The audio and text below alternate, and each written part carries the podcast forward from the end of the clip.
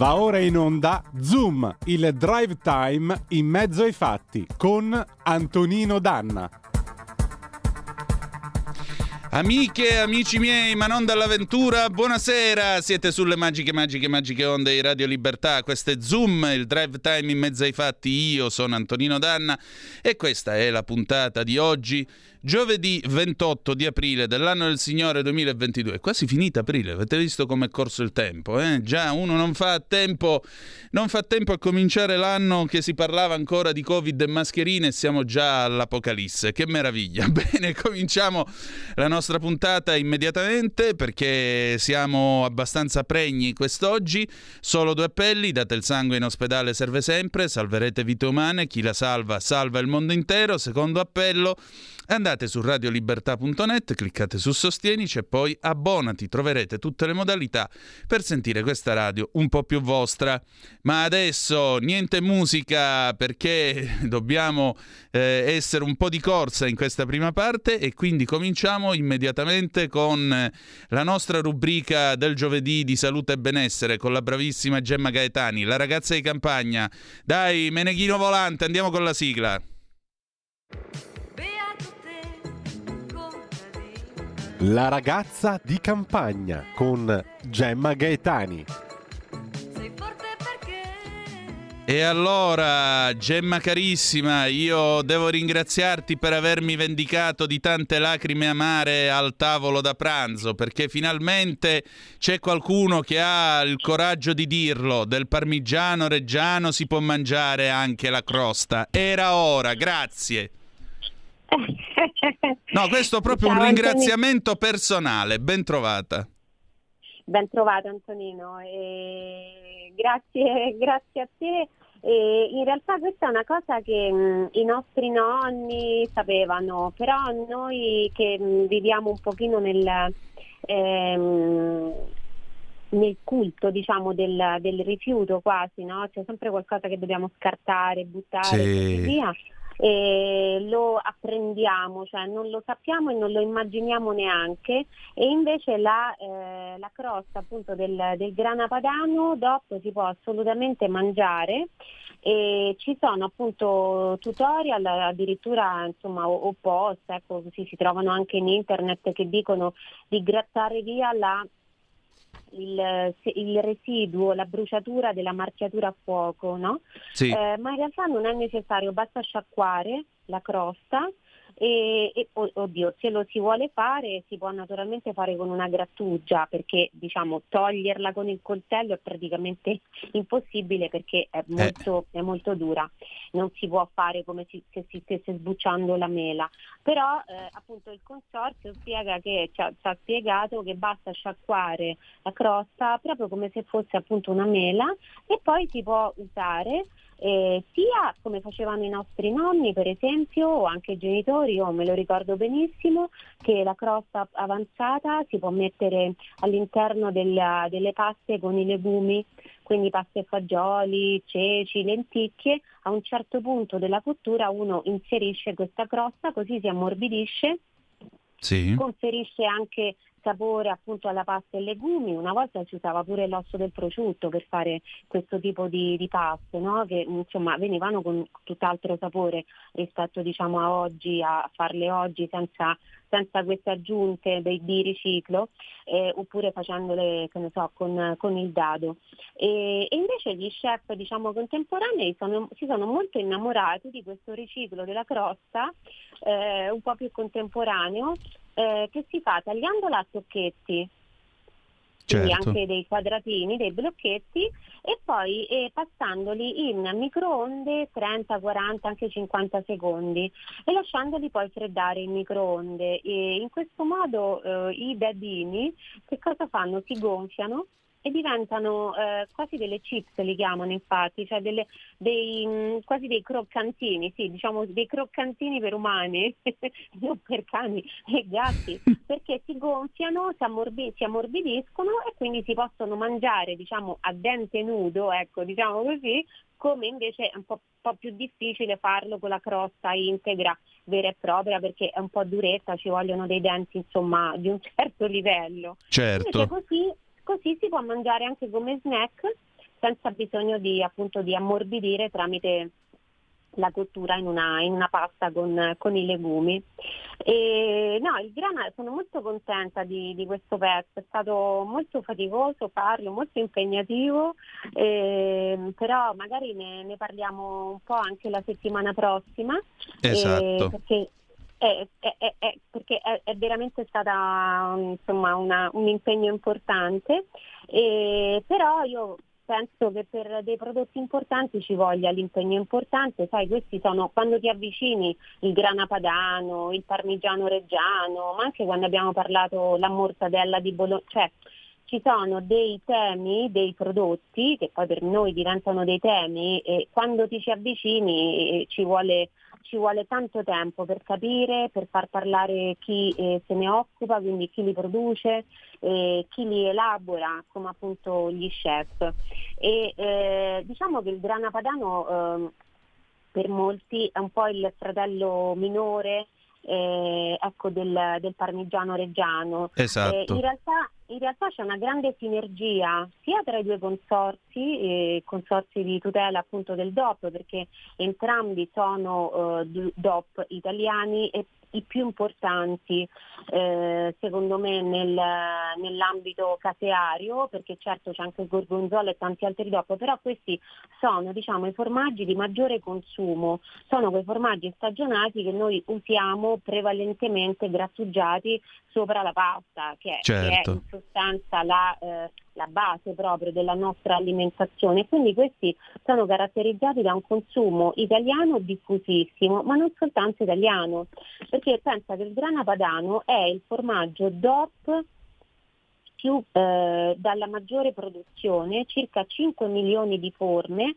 nel 2020, quasi il 50% di queste forme viene esportato. Quindi vuol dire che non soltanto noi consumiamo eh, itali- italiani in Italia o comunque persone che risiedono in Italia consumiamo grana padano, ma anche eh, diciamo, la metà se ne va in giro per il mondo apprezzato dai, dai buon gustai del, del resto del mondo. Eh, una cosa che non, non, tanti sanno del grana padano e che è importante da conoscere è che ehm, con la stagionatura diventa naturalmente privo di lattosio. Però. Quindi diversamente dagli altri formaggi che hanno bisogno di un intervento per essere, eh, si dice, delattosizzati, questo qui si delattosizza da sé, cioè con la stagionatura, un'altra, e quindi è, è si può mangiare tranquillamente, questo vale naturalmente anche per il parmigiano reggiano, si possono mangiare naturalmente se, se si è intolleranti al lattosio perché non ce n'è. Naturalmente più è stagionato eh, e meglio è, eh, ed è tollerato il grana padano anche dagli intolleranti al galattosio, se ci sono anche questi, quindi un pochino di galattosio lo mantiene pochissimo però e quindi diciamo che è abbastanza ben tollerato anche da quest'altro tipo di, eh, di intolleranti. Eh, un'altra cosa che è collegata a questo è che sempre insomma, in pochi sanno, almeno io mh, non, non, la sapevo, devo dire la verità, eh, è che ci sono varie stagionature di grana padano. Mm. E io ho partecipato proprio a una cena delle settimane del gusto, che sono degli eventi che vengono organizzati eh, per, ehm, per, per, chi è interessato diciamo, al, al, cibo, quindi anche i mangiatori normali, le persone normali, non per forza eh, non sono riservate a chi scrive di, di cibo eh, e i ristoranti appunto oh, preparano delle ricette particolari, interpretano ecco, a modo loro questo ingrediente e l'ingrediente viene spiegato effettivamente come se si partecipasse, adesso va tanto questo termine, no? alla masterclass. Sì, o anche lo show cooking allo show cooking.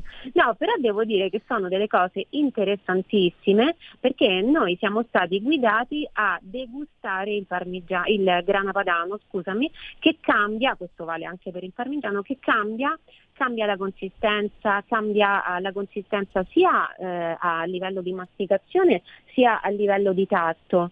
Man mano che si va avanti con, con la stagionatura, cambia il sapore, cambia la resa, è diversa in in cucina perché più, più è stagionato il formaggio e, e, e meno acqua c'è. Chiaramente, esatto. è tutto più, più concentrato. Anche questo aspetto della concentrazione mi ha colpito perché eh, il grana padano è praticamente un concentrato di latte, una specie di latte concentrato che però perde il lattosio. Esatto. E infatti questa è un'altra cosa che io non sapevo, è molto consigliato nel momento di passaggio dell'alimentazione dei bambini dal eh, pasto liquido, cioè il latte della mamma, al pasto eh, solido. Di solito quando si fa questo passaggio si perde il latte, Certo. Iniziano ad introdurre gli omogeneizzati di carne, di pesce, di verdura, di frutta e così via.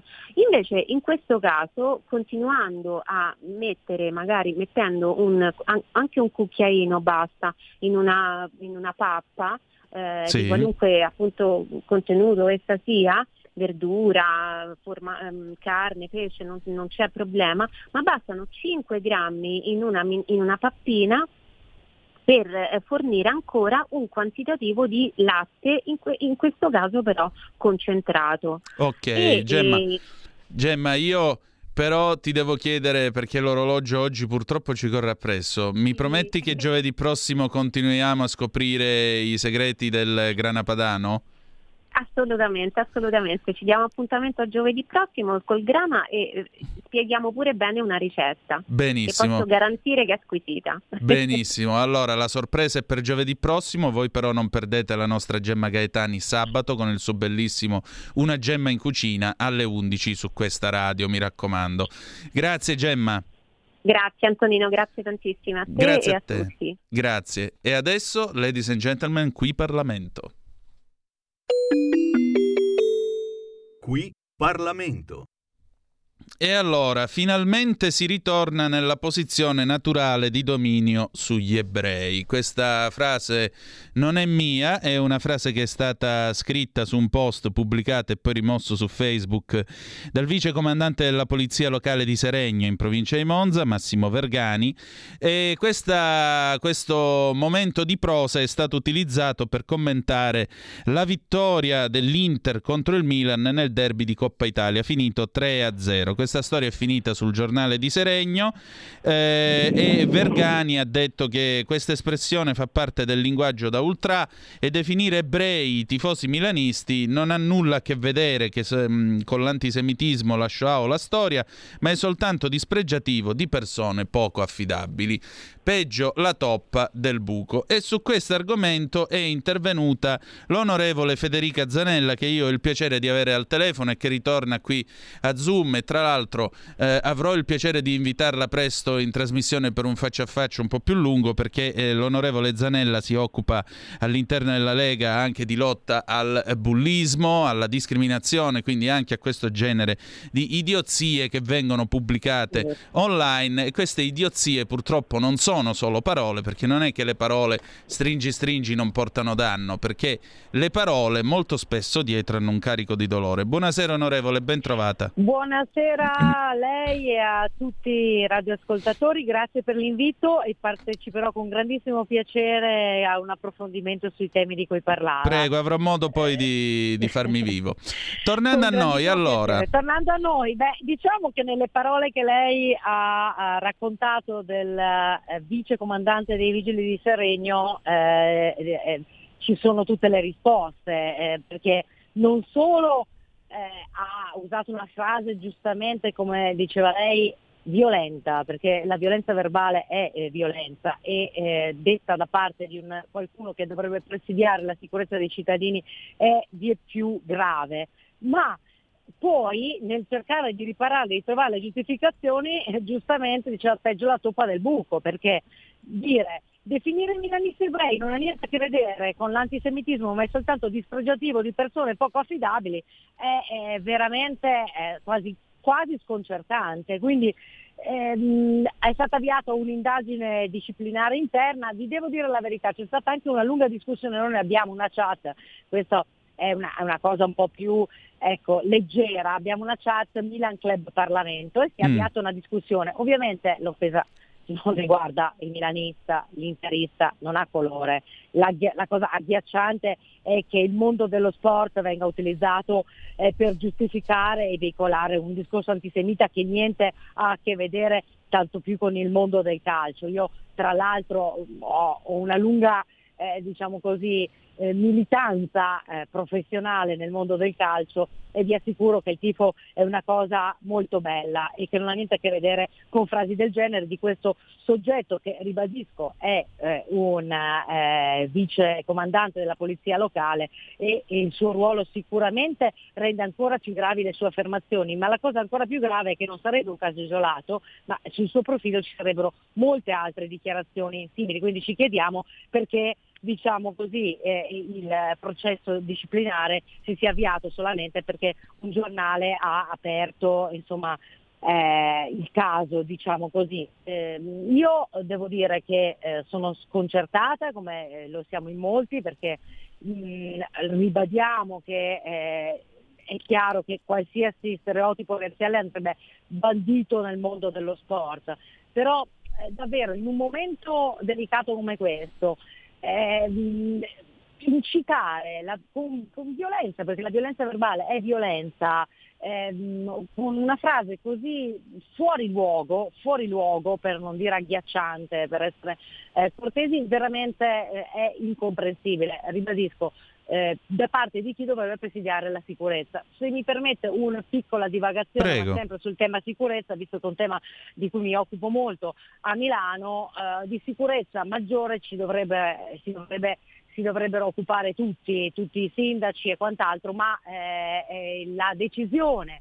eh, di Guerini di eh, cancellare uh, due terzi degli uomini da strade sicure che presidiavano le strade in un momento in cui comunque c'è un allarme sicurezza diffuso a Milano molto di più, non so a Seregno ma probabilmente il vigile dovrebbe occuparsi molto di più del suo lavoro piuttosto che scrivere sciocchezze immonde eh, sul, su, sui siti, eh, dico togliere in questo momento un presidio che è fondamentale perché sicure, la sicurezza non è eh, solo eh, quello che eh, vedi ma è il percepito, no? Cioè certo. tu vedi i militari, strade sicure, è vero, loro non intervenivano non è, al 90% dei casi, però dà una percezione di maggiore sicurezza ai cittadini. Noi viviamo un momento di baby gang, stupri, violenza di ogni genere, criminalità diffusa come non si vede con un'escalation da gennaio che è stata francamente inquietante. Ecco, mi dispiace vedere che chi deve presidiare la sicurezza invece di, pensarsi, di pensare alla tutela dei cittadini incita la violenza facendo il contrario.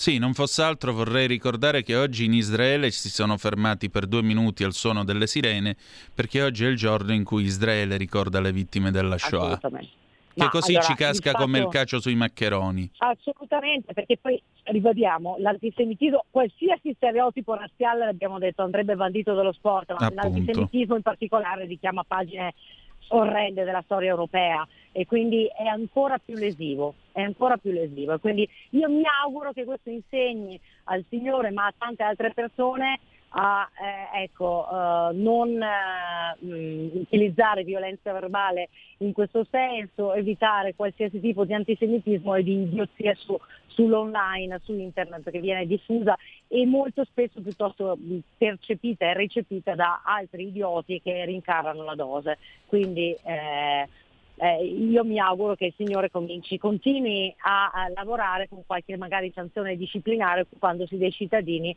e non di sciocchezze, ribadisco, non parlo da milanista, cosa di cui so, non parlo da interista, non ha colore, utilizzare frasi del genere eh, riconducendole a un mondo eh, del, tipo che nulla ha a che vedere con l'antisemitismo, eh, a me veramente francamente dispiace e sorprende. Sì, anche perché tanti ebrei, per esempio, sono cittadini italiani che vengono tutelati no, dall'articolo 3 della Costituzione, per esempio.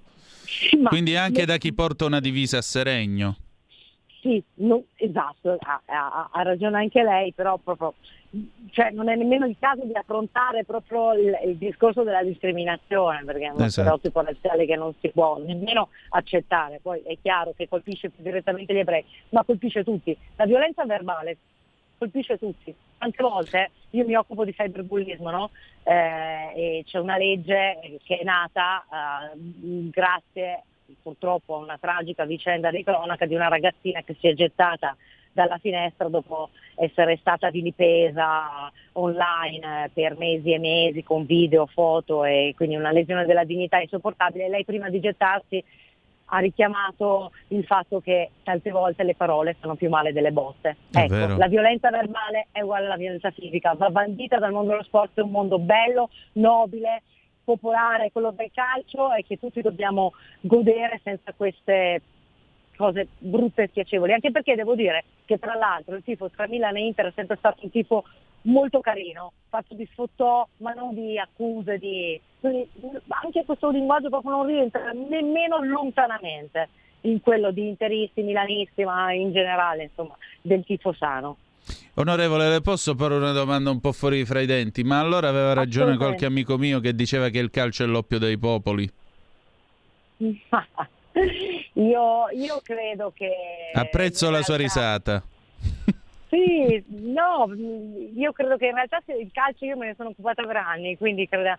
È, ehm, è una cosa pura, sicuramente è uno specchio no? Del, di sì. quello che noi siamo, tanto più in Italia, perché sì. il calcio è una cosa importante. Anche per questo non è bello macchiarla. Mi piace che sia nobile, poi è vero, ci sono delle frange di ultra eh, che sono reprensibili, che fanno cose, però la maggior parte del tifo, la maggior parte dei tifosi, che riguarda ogni persona, perché io non credo che ci sia un italiano che non ha una passione per una squadra, no?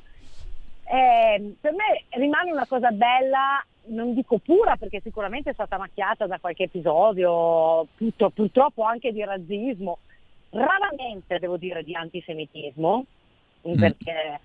Eh, però sì, sicuramente è uno, un po' uno, un nostro specchio, un nostro specchio, però eh, ribadisco, per me è sempre uno specchio positivo. Il mondo dello sport trasmette sempre dei messaggi positivi, con qualche purtroppo eccezione, chiaramente, non voglio fare eh, biancanera, ecco. Esatto. Però, eh, sì, però, però, devo dire che, ecco, mm, torniamo all'inizio, sono ingiustificabili certe cose ed è anche brutto trovare giustificazioni per frasi ingiustificabili eh, addebitandole a un mondo che, voglio dire, no, non le usa molto spesso, ecco, tranne delle frange sicuramente piacevoli, eccetera, che però eh, insomma non vanno sicuramente riprese, ma non, fanno, non, non, non, rappresentano i milioni e milioni di tifosi che ci sono in Italia che sono appassionati di uno sport come il calcio.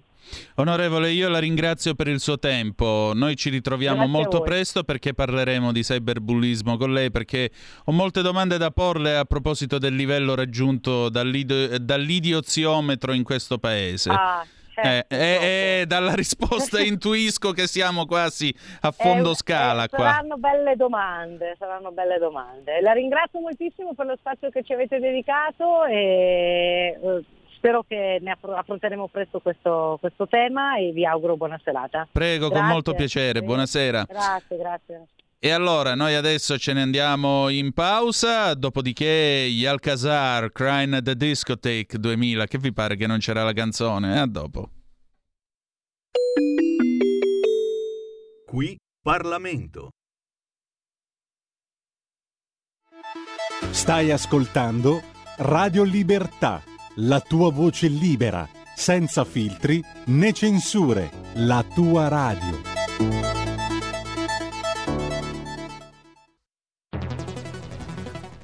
Scopri Radio Player. Oltre 130 radio nelle tue mani con un touch. Da ascoltare ovunque, anche on demand. Scarica gratis l'app Radio Player e vivi una nuova esperienza digitale. Radio Player, l'app ufficiale delle radio italiane. Anche Radio Libertà è su Radio Player Italia.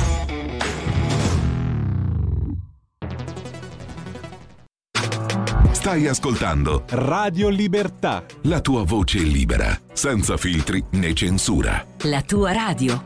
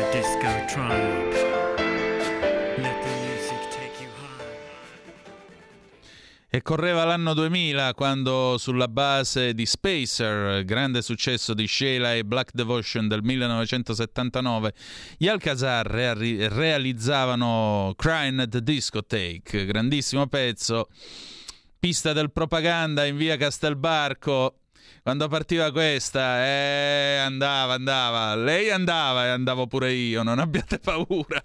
Oh, eh, non, non, potete vedere, però sappiate che ho lo stesso tipo di scarpe che portavo allora su quella pista. Ebbene, sì.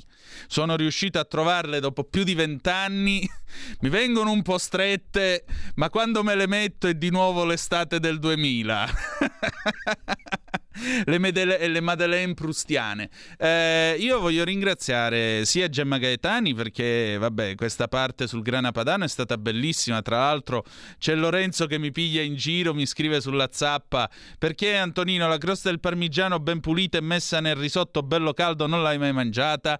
Ammetto di no, però deve essere alquanto sconfinferante. Seconda cosa, l'onorevole Zanella è da ringraziare pure perché francamente queste cose, ora sapete che in questo programma non si parla di pallone perché non è uno sport che mi abbia mai attratto, eh, però voglio dire una cosa. Mm, sostenere uno sport, una squadra è una cosa stupenda perché comunque tu partecipi a delle avventure e in fondo eh, l'epos che avevano i cavalieri medievali, beh oggi li, abbiamo, li ritroviamo nelle curve, li ritroviamo nella gente che fa il tifo quando passa il Giro d'Italia, in quelli che vanno sugli spalti a Monza a vedere la Formula 1 e così via. Trovo però una cosa che francamente mi fa disgusto. Quando io vedo nelle curve degli stadi gente che mette la faccia di Anna Frank eh, sulla maglia della Roma, oppure appunto quelli che scrivono quando volo penso al toro, poveri cristi, quelli del Grande Torino a Superga. Io ci sono stato tanto tempo fa un'arrancata con la Vespa su fino al monumento eh, nel punto esatto dell'impatto dell'aereo. Beh, non è proprio un bel posto, non è proprio un posto nel quale fare affermazioni tipo eh, quando volo penso al toro o quegli altri fenomeni che eh, quando si avvicina il 29 di maggio scrivono meno 39 per ricordare la strage dell'Aisel. Ecco, una volta io ho osato parlare con uno di questi fenomeni che sproloquiava sull'Aisel gli ho detto scusami ma lì sono morte 39 persone ancora che de- lasciamoli stare questi morti alla fine stiamo parlando di pallone. La risposta fu e eh, vabbè ma tanto la Juventus ruba. Vabbè allora ho capito che il tuo cervello ha le dimensioni del, del, del, mio mignolo destro e niente, la tua vita è questa, l'italiano medio di Maccio Capatonda, e lui si piglia la pillola, no? E poi vive tutte quelle avventure dal film italiano medio. Vabbè, adesso però invitandovi chiaramente a tenere ben distinto l'insulto, l'odio o anche l'uso spropositato di parole a caso eh, dallo sport e dallo sfottò delle partite eh, o di quello che sostenete eh, voi su qualsiasi campo da gioco di questo paese, passiamo a elevare un pochettino gli animi perché, ladies and gentlemen, come ogni giovedì c'è Sua Eccellenza Alessio Musella. Buonasera. Grazie.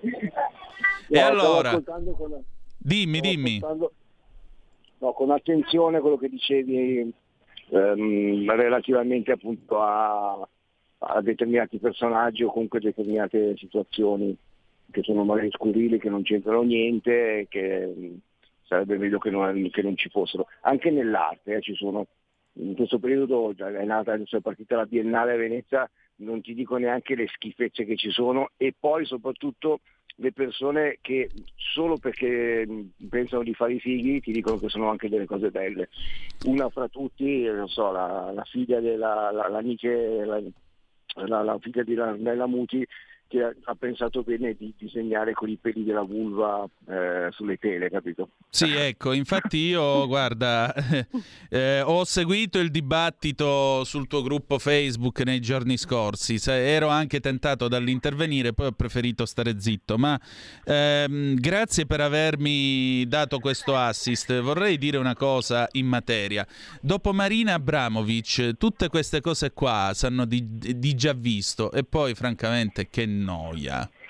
Che sì, noia veramente. La gente deve... Allora, oggi la performance, tutti si riempiono della parola performance. Esatto, come performance, tu, come la, dice anche la, Virginia la, Raffaele. L'Abramovic è, tra Che è un lei genio. la nonna, la Mm. nonna della performance, lei Esatto. si definisce così. Pensa che lei ha già organizzato un'ultima sua performance, quando lei morirà, Mm. ehm, partiranno tre bare, all'interno delle quali in una soltanto ci sarà lei, e andranno nelle sue città principali, cioè Belgrado, mi sembra New York, se non ricordo male Londra, eh, e nessuno mai saprà dove sarà, eh, dove sarà sepolta. Ah, e questa la sua ultima performance. sarà performance finale. Esatto, proprio l'ha già programmata. Ma io Cioè, la per preferivo quando urlava insieme ad lei per ore ed ore alla fine degli anni 70.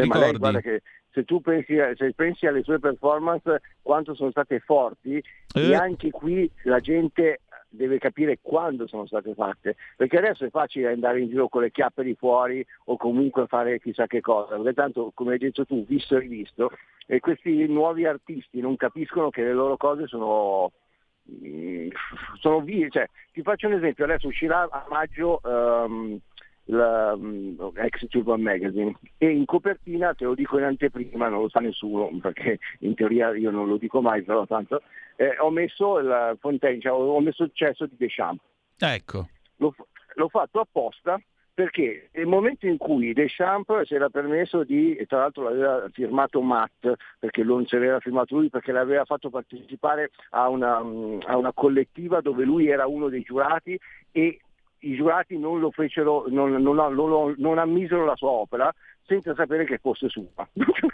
Per cui aveva fatto un giro del genere perché già ieri già, già c'erano i perbenisti e comunque questo famoso cesso perché Sì. vabbè, l'ha chiamato la fontana perché era un ordinatorio, eh, come ti dicevo, la stessa, stesso volentieri le sue opere venivano poi buttate nel, nel, eh, nell'immondizzaio perché comunque erano considerate non opere ma erano Eccolo una qua. sorta di performance. Noi lo stiamo proiettando intanto. Ah. Oh, Fontana è il suo nome ufficiale. Sì, esatto, Mm, Fontaine infatti però mm, Ah. abbiamo visto che cos'è. E Ecco. ehm, cosa è successo? Anche quello è stato buttato, tanto è vero che quello che è esposto a New York è una copia. Ecco. Poi cioè, arriva- cioè, adesso avrebbe un valore incredibile, però pensate, nel momento in cui, l'ho fatto apposta a metterla come copertina, nel momento in cui vi faccio vedere Fontaine che ha avuto questo coraggio, che ha avuto negli, cioè, ne- negli anni impensabili, una cosa o l'altra, quando arrivate voi che fate vedere il culo o che mi fate un lampadario di membri, perché Sì. c'è stata una specie di, di cosa, ma dove andate? Ma chi, chi credete Esatto. di essere? Poi dopo la gente si sente presa per il culo dall'arte, ma c'ha anche ragione. Esatto, beh, un po' come, un po' come, eh, nel film di Alberto Sordi, no? l'episodio La vacanza intelligente, Sì. quando vanno a vedere la mostra d'arte moderna, lui e la moglie, la buzzicona, Mhm. come la chiama poi nel Tassinaro, e c'è quella specie di Madonnina che gli mettono a casa che è fatta con tre giri di, di neon rosa appesa al muro, e tutti che gli spiegano, cioè, ma questa è l'arte concettuale, l'arte moderna. A me ricorda molto lo sfottò che Paolo Sorrentino fa eh, nella grande bellezza quando Jepp Gambardella va a trovare l'artista che fa la performance appunto che si sente una. Marina Abramovic in sedicesima e gli dice ma tu non riesci a capire il mio annullamento? Eh, mandami un altro fammi parlare con la tua direttrice mi deve mandare qualcun altro. Ma, cioè ma davvero ma davvero credete che qui siete tutti artisti per queste quattro possiamo dirlo cacate pazzesche che fate? Cioè io vorrei ricordare a chi mi ascolta correggimi se sbaglio. Nel 76 Marina Abramovic fece questa, eh, questa performance se non sbaglio in una galleria d'arte a Napoli e così entriamo anche col tema di oggi. Eh, lei si presentò credo mh, seduta dice voi avete, potete farmi qualsiasi cosa per umiliarmi. E a un certo Sì, sì. punto la gente cominciò a farle anche A del male fisico al Sì, sì. punto che qualcuno stava per tirare fuori una pistola. E in quel momento hanno dovuto chiamare la polizia e insomma per dirla alla Montalbano finiu a schifiu. Ecco allora quella ha veramente ora può piacervi o non piacervi la Abramovic? Potete ridere o meno allo sfottò che ne fa in maniera geniale aggiungiamo perché è un genio Virginia Raffaele. Però quella ha fatto arte perché voleva dimostrare alcune cose ma fare adesso una cosa del genere, tu dici sì, e allora? ma va, lei è stata un'avanguardia, cioè lei è all'avanguardia, capito? Cioè, esatto. la gente non sa neanche che cosa significa, cioè quello che gli avanguardisti per cui sono quelli che va bene, la guerra sappiamo cosa sono, ma sono quelli che vedono oltre, che vanno oltre Esatto. e poi tornano indietro per dire ho visto quella cosa lì, ho fatto quella cosa lì. Oggi non c'è nessuno che va oltre, ma Esatto. vanno tutti indietro e pensano di essere andati oltre. È una roba agghiacciante. E con, questo, e con questo torniamo a questo punto a quello che dice Carmelo Bene eh, nel suo famoso se, vi, vi prego, se avete tempo, guardatevelo stasera quando potete su YouTube, l'uno contro tutti del 1994 al Costanzo Show di Carmelo Bene. Lui dice noi non è che no- noi dobbiamo fare della vita un capolavoro, anzi ognuno di noi deve essere un capolavoro. Questa è arte, se mi posso permettere, o mi sbaglio? Certo, Cioè essere un capolavoro, perché poi nel momento in cui tu sei un capolavoro e, e quindi non imiti il già fatto, sei tu e non puoi essere altro. E il cerchio si chiude a quel punto e diventi il classico, il classico in quanto tale è senza tempo.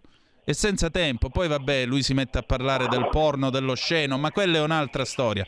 Però il concetto è molto semplice: o tu sei arte per te stesso, o sarai soltanto un pallido imitatore, come quelli che negli anni Ottanta si mettevano l'orologio sul polsino. Ma l'orologio sul polsino solo uno lo poteva portare, e solo uno lo potrà to- portare quando tornerà da dov'è? Gianni Agnelli. Gli altri siamo tutti dei tamarri.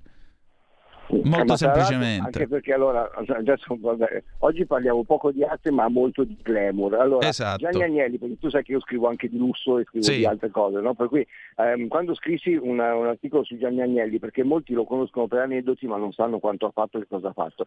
Per quanto riguarda lui, allora il, il polsino sul- l'orologio sul polsino era dettato anche se sembra una leggenda metropolitana, perché aveva un tatuaggio e all'epoca non era consono poter avere un tatuaggio in un certo tipo di ambiente, e allora lo doveva coprire, ok? Esatto. Poi invece dicono che questo era quella, quella non ufficiale, quella ufficiale invece diceva che eh, siccome un uomo d'affari ha sempre l'orologio in mano per, vedere per contare il tempo, non aveva tempo quando aveva le camicie chiuse perché non riusciva a vedere l'orologio e allora ha deciso di metterlo sopra così almeno non perdeva tempo ad aprire il polsino per guardare l'orologio.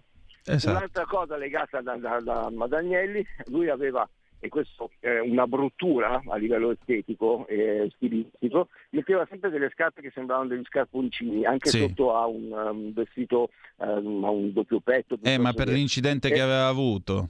Esatto, a Monte Carlo, però quello che succede? Molti pensano, ah, hai visto come fa il dandy? No, no, era proprio un problema legato alla caviglia, se no non stava in Esatto. piedi. Per cui sai, ha fatto di, di un, di un problema, l'ha fatto diventare una virtù. Però allora quando tu sai queste cose, adesso abbiamo raccontato questi due, mm, questi due aneddoti di Gianni Agnelli, ma la stessa cosa vale nell'arte. Se tu conosci, se tu sai, se tu capisci di cosa stai parlando, ti puoi anche permettere di andare oltre. Ma nel momento in cui ti fermi a quello che ti dicono o quello che vedi senza saperne il motivo, e ti assicuro che molta gente parla di arte senza sapere niente, Beh, me ne sono accorto. dire, eh, allora lì cioè, diventa proprio la fiera del porco. Esatto, e infatti 0266203529 se volete essere dei nostri, oppure 346 642 7756 se volete partecipare attraverso la zappa o Whatsapp che dir vogliasi. Senti, il tema di stasera sono le case d'aste e le gallerie. Com'è che io avevo, io ho un'amica, la saluto, ciao Francesca, eh, che quando lavorava a Londra una ventina d'anni fa ha fatto la battitrice d'asta per Sotheby's. Come si fa a lavorare nelle case d'asta e che mondo è? Allora, ehm, intanto bisogna sfatare un po' un mito, nel senso che noi siamo abituati sempre a parlare di Sotheby o di Christie perché Esatto. sa, sono quelle più grandi, mentre invece ce ne sono un sacco che tra l'altro causa crisi, causa, hanno iniziato a lavorare tantissimo, perché? Perché alla casa d'arte chi è che va? Non ci va soltanto quello che vende ehm, l'opera d'arte, la casa d'arte- casa- le case d'arte hanno, a seconda della tipologia di prodotto che devono vendere, ci sono le aste, hanno un portafoglio clienti di un certo tipo, oggi le possono anche, ehm, possono anche farle online piuttosto che, però nel momento in cui c'è stato un problema eh, economico eh, la gente si è guardata in tasca, non aveva più soldi e si è guardata in casa e ha iniziato a voler vendere cose che pensava invendibili perché erano beni di famiglia, collezioni private, non sapeva dove andare. Allora si è avvicinato al mondo delle aste.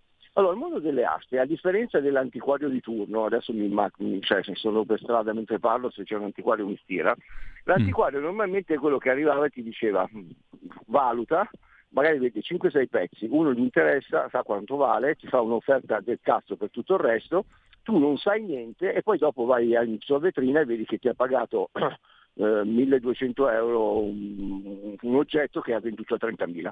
Okay. Spesso e volentieri questo succede, perché comunque non sai, hai bisogno di soldi. Invece nel discorso dell'asta tu arrivi, per esempio c'è il Ponte, che è una casa d'aste eh, milanese eh, molto valida, dove ci sono diversi settori per cui c'è l'esperto del gioiello, c'è l'esperto del vintage, c'è l'esperto d'arte, c'è l'esperto di arte però contemporanea piuttosto che è, per cui che ti fa una valutazione del, del prodotto vera, nel senso che comunque sì. con quella valutazione tu sai che cosa hai in casa.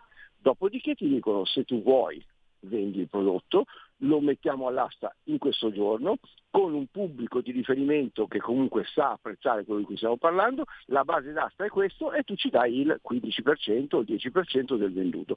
Per cui fondamentalmente è molto corretto, mm. perché comunque tu puoi tranquillamente dopo che ti hanno fatto la valutazione dire no me lo tengo a casa, però almeno hai un punto di riferimento e poi eh, al di là delle altisonanti che abbiamo detto prima, eh, se tu vai a una, a una battuta mm, a vedere come battono all'asta, puoi veramente comprare un sacco di cose interessanti perché chi, le, chi se ne libera vuol dire sì. che non è un amante, non è un collezionista o per lui non è niente. Però io ho visto battere degli oggetti che in un negozio avrei tranquillamente pagato 3.000-4.000 euro eppure partivano con una base d'asta di 150 euro, mm. perché quello era il loro valore, per cui tu potevi rischiare anche di aggiudicartelo con 400, eh, 500 o comunque eh, quando è morto, uh, adesso c'è un lapsus, uh, Intanto io ti dico una cosa mentre tu cerchi il nome, perché sto guardando proprio il sito del Ponte, la casa d'asta eh, milanese. Uh-huh.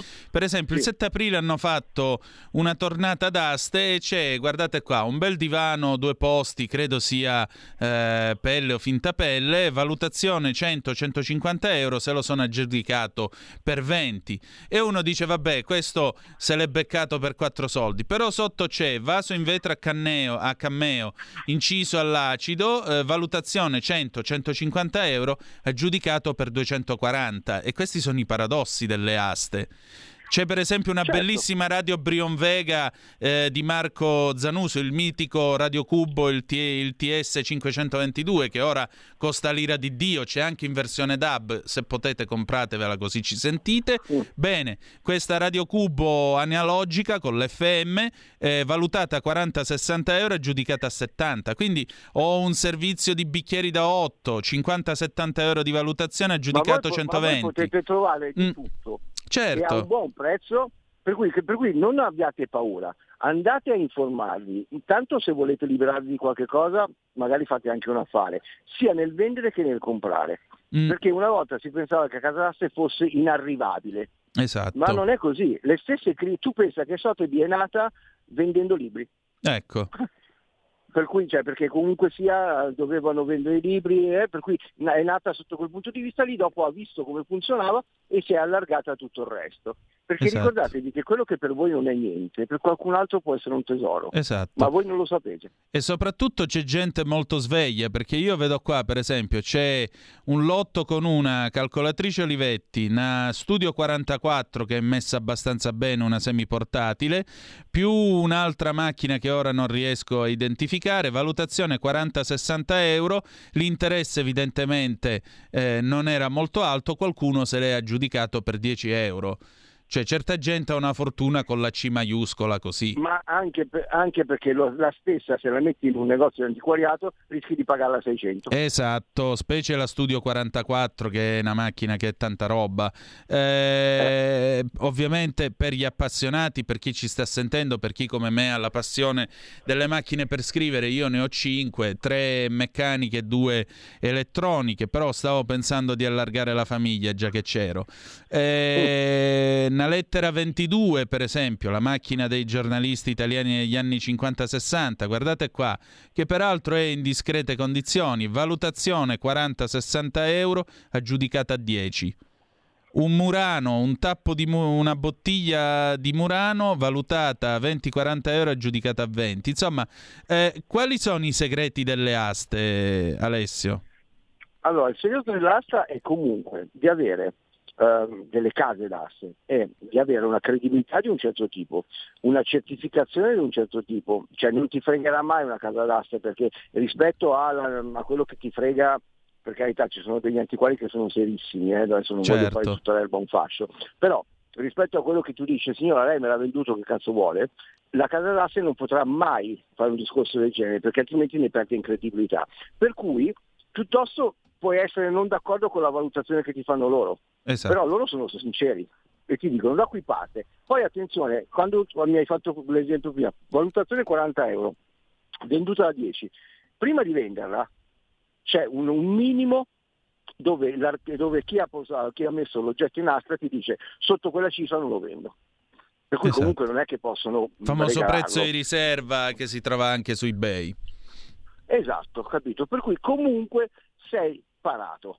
Se non ti va bene una cosa, non ti va bene, però quantomeno hai un punto di riferimento reale. Poi, ti ripeto, m- mi era capitato di vedere, sai presente quei velieri di legno, Sì. ehm, anche abbastanza grandi, bellissimi, ne avevo visti in, eh, a, a Nizza da un antiquario, e l'esempio che ti facevo prima, che costavano eh, 3.400 euro. Lì sono andato a vederle perché comunque io ho collaborato con delle case d'asse per scrivere degli articoli e mi avevano, detto, mi avevano fatto vedere in eh, preview quello che sarebbe andato in asta. Anche perché attenzione, quando c'è un'asta detta, non so, il 25 c'è un'asta, io se sono interessato posso andare a vedere gli oggetti prima che vengano venduti. Capito? Perché comunque te ne rendi conto e quando c'è la, l'asta sai che cosa vai a vedere. Esatto. Lui non è un- una roba per cui puoi andare col tuo esperto, una cosa o l'altra. E avevo visto velieri uguali che partivano da 100 euro. Ora, tu capisci che tra 3.400 e 100, infatti ci sono un sacco di antiquari che vanno alle aste, proprio perché invece che andare a fare la guerra o comunque andare a cercare eh, il personaggio che ha bisogno di soldi piuttosto che arriva lì, fanno la loro offerta, se la cosa è buona loro lo comprano, prendono e poi te lo ricaricano di quello che vogliono, ma perché loro sanno a chi poterlo vendere. Beh, mi pare, mi pare abbastanza evidente, insomma, anni e anni di visione del banco dei pugni saranno, sarà servita a qualcosa. Ora, al di là della battuta, però, effettivamente, vabbè, il banco dei pugni del mitico Les, mio figlio poteva morire. Eh, quello è ovviamente chi si affida a chi vende e rivende eh, e lo fa, diciamo, per motivi economici, per problemi economici. È chiaro che le aste, stiamo parlando di cose di un livello molto più elevato, però certi criteri, certi meccanismi sono chiaramente gli stessi e l'obiettivo è che chi vende deve avere ne- necessariamente un ricarico e un vantaggio. Chi piazza, Ah, ecco, fa- chi piazza venuto- mi è venuto in l'oggetto. Mm, Filippo Daverio quando è morto. sì, grande Daverio. grandissimo. Allora, tutte le sue opere sono state messe all'alza per, poi, per poi dare il ricavato in beneficenza, Mm. le opere che aveva lui come, come collezionista privato. Allora, c'erano dei quadri del 1930 che non erano famosi per gli altri, ma se lui li aveva, aveva, ripetuto, aveva reputato che fossero interessanti, di una dimensione che ti sto dicendo un metro e mezzo per due, Sì, per cui comunque importanti, per cui già soltanto per la dimensione degli anni 30, che partivano, nonostante fosse la collezione privata di Filippo Daverio, da 600 euro. ecco. Cioè, capito? Cioè, eh, voglio dire, eh, poi c'erano anche dei, dei oggetti che magari costavano 30.000, però per dirti, eh, o lo stesso, mh, come si chiama, mh, eh, quello che, che era il presidente della Fiat, Eh, eh, Umberto Agnelli o Paolo Fresco? No, no, no, no. Vittorio No, vabbè, Valletta? mi, non mi viene, non mi viene il, nome, però è un personaggio importante. Anche lì la moglie, quando lui è morto, eh, ha messo in, in asta i- le collezioni che avevano loro e c'erano dei quadri che nonostante fossero del 600, ma senza nome, perché attenzione, nel momento in cui tu dici un quadro del 600 devi vedere la firma, però che non avevano niente da invidiare ai vari Tintoretto, alle varie situazioni, partivano da 1200 euro ed era una collezione privata dell'ex presidente della Fiat. Cioè, Certo. Incredibile. Senti, mh, senti Alessio, eh, diciamo così, eh, abbiamo un ultimo minuto e così chiudiamo. Malgrado la crisi economica, è ancora conveniente andare a un'asta? Secondariamente, il mondo delle aste come sta uscendo da questi due anni così difficili e dalla situazione in cui ci troviamo adesso?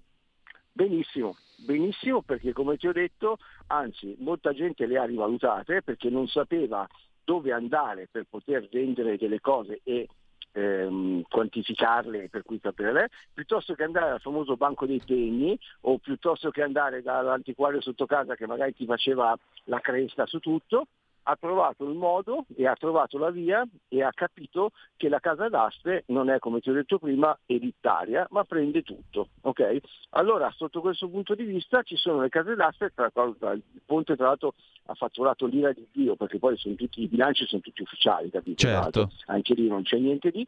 Perché? Perché comunque sono diventati ehm, un punto di riferimento per le persone abbienti e meno abbienti che vogliono liberarsi di qualcosa senza per forza avere poi la sensazione di essere fregati. Ed è per questo che hanno lavorato benissimo e anzi in questi due anni di estrema crisi la gente li ha rivalutati tanto ah, e quantomeno è andato a capire di che cosa si tratta, perché se no rimanevano quello che ti ho detto all'inizio. Ah no, sono inarrivabili perché la gente casa d'aste pensa sempre, come ti ho detto prima, social di Cristi. Sì, è, è, quello che, è quello che fa l'ordinativo e rialza per telefono, come, come nei film americani. Alessio, grazie del tuo tempo. Grazie a te, abbiamo parlato un po' poco di arte, però ogni tanto va bene così. Ma sì. Senti, il nostro Alessandro Russo, il nostro ascoltatore, mi ha chiesto la tua email perché ti vorrebbe scrivere, quindi se poi per favore me la mandi sulla zappa che poi gliela giriamo, ok? Assolutamente sì. Grazie, a giovedì prossimo. A giovedì, un abbraccio Antonino. Grazie a te. E allora noi adesso chiudiamo, andiamo in pausa, dopodiché torniamo con un pezzo del 76 degli Earth, Wind and Fire, Get Away, andiamocene via e scappiamo veloci perché ci dobbiamo assembrare in massa dove? Eh, qui all'ufficio Cambi con Carlo Cambi e Giulio Cainarca. We'll be right back tra poco.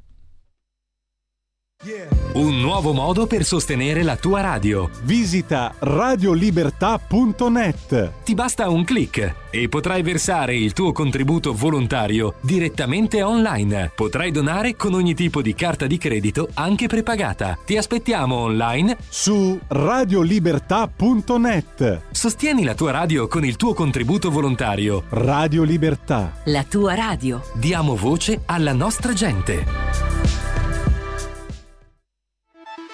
Stai ascoltando Radio Libertà, la tua voce libera, senza filtri né censure, la tua radio.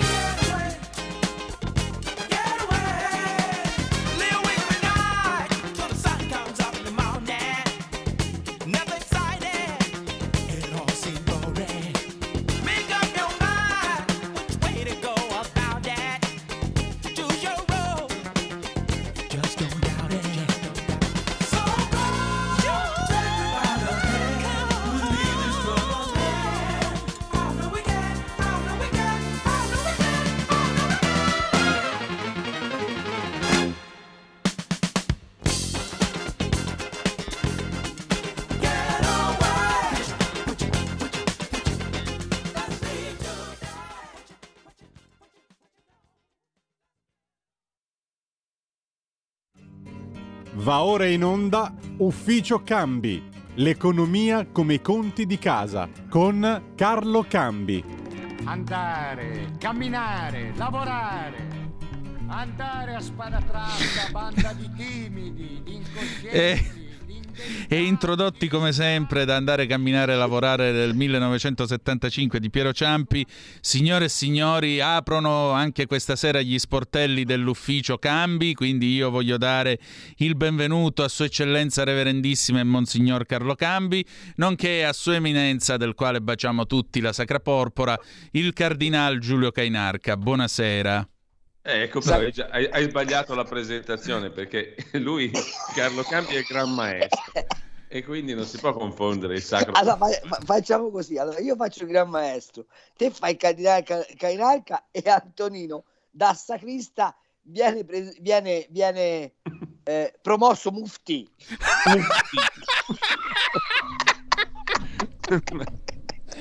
Beh, insomma. C'è, c'è, da dire che questa sera noi siamo manda la sigla abbiamo finito per questa sera Carlo c'è un fatto che noi siamo talmente disperati eh. che, ri- che, ridiamo eh, Vabbè, che deriva. Cioè, ragazzi io non so se vi rendete conto ma io stavo prima di cominciare di aprire l'ufficio cambi mm. e se guardavo un po' gli incassi della giornata è roba da brividi cioè, allora abbiamo, siamo messi con lo spread che è, è, ha passato quota 180 e non gli frega niente a nessuno. Boh, affari loro. Ci abbiamo il BTP che è quasi a un rendimento del 3%. Ci abbiamo il ministro dell'economia Daniele Sarò Franco, forse, eh, che dice sì, in effetti stiamo messi un po' maluccio e spazi di manovra sul eh, bilancio pubblico non ce ne sono poi leggi che gli americani hanno fatto un meno 1,4% di PIL e che l'inflazione in America è quasi all'8%, che in Germania è il 7,4%, ti rendi conto che il governo tedesco dice sì, noi avevamo previsto di crescere al 3%, ma se va grassa ce la facciamo al 2%. In tutto questo contesto stia- sentiamo Sleepy Joe che va a- a- al, al congresso e dice datemi 34 miliardi che devo, devo menare Putin. Cioè, ah. non so se vi è chiaro come stiamo messi. Cioè, che cosa dice, potrebbe vabbè, succedere ancora? Potrebbe piovere. Sì, oppure che chiamano da Milano e gli danno 1000 euro a puntata su Rai 3. Ecco, questa potrebbe essere una bella idea. Oddio, eh, chiamano a noi altri tre, si potrebbe fare 33, 33, 33, insomma. Ma, sì, ma, ma, guarda, secondo me noi anche per una 50 cada cranio facciamo sì, una sì. bella figura. Sì, a voglia, no, ora, ora, a parte gli scherzi, ragazzi, veramente, cioè, stiamo, abbiamo degli indicatori economici da brivido. E la cosa che invece mi ha molto allarmato e che devo dire non ha non suscita più dire, inquietudine. Ci sono due dati che sono usciti, così parliamo direttamente mm. ai, alle nostre amiche e ai nostri amici mh, mm, che ci ascoltano.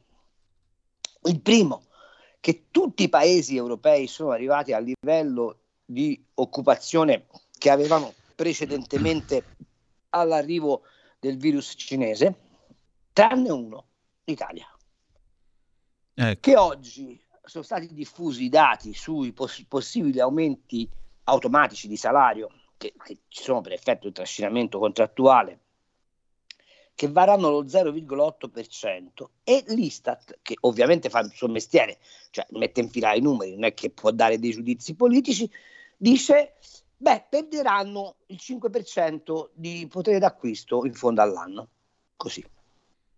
Evviva. Cioè, praticamente tu per il semplice fatto che respiri ogni mese ti trovi più o meno uno 0,5% di quello che potevi spendere che non puoi spendere più, Bene. ma senza che fai nulla. Allora, in più, se hai dei risparmi in banca, visto che la BCE non tocca i tassi per evitare di mandare in fallimento un paio di governi, compreso quello del signor Macron, che non, ha, che non ha fatto bene i conti perché il, deficit, il debito francese è esploso, va bene, che non tocca i tassi, quindi le banche ti continuano a non remunerare i depositi, però l'inflazione si incarica di portarti via il 7% in fondo all'anno. Allora, se fate una botta di conti, fra quello che perdi come potere d'acquisto, fra la pressione fiscale che rimane a livelli altissimi e l'erosione del capitale, di quel poco che puoi aver messo da parte come risparmi, gli italiani in fondo all'anno ci rimetteranno un 20%. Mm. Così. Evviva. Carlo, c'è una telefonata per noi, Gianni da Genova. Ciao Gianni. Ciao, buona serata a tutti. Per fortuna che siete allegri, perché che ridete un po' perché la situazione non è certo tanto da ridere. Eh. Eh, direi eh, di no. Purtroppo. Perché il nostro piangere fa male al re, al ricco eh, e al no, cardinale. È giusto, è giusto anche sorridere un po', ridere un po' perché sennò guai.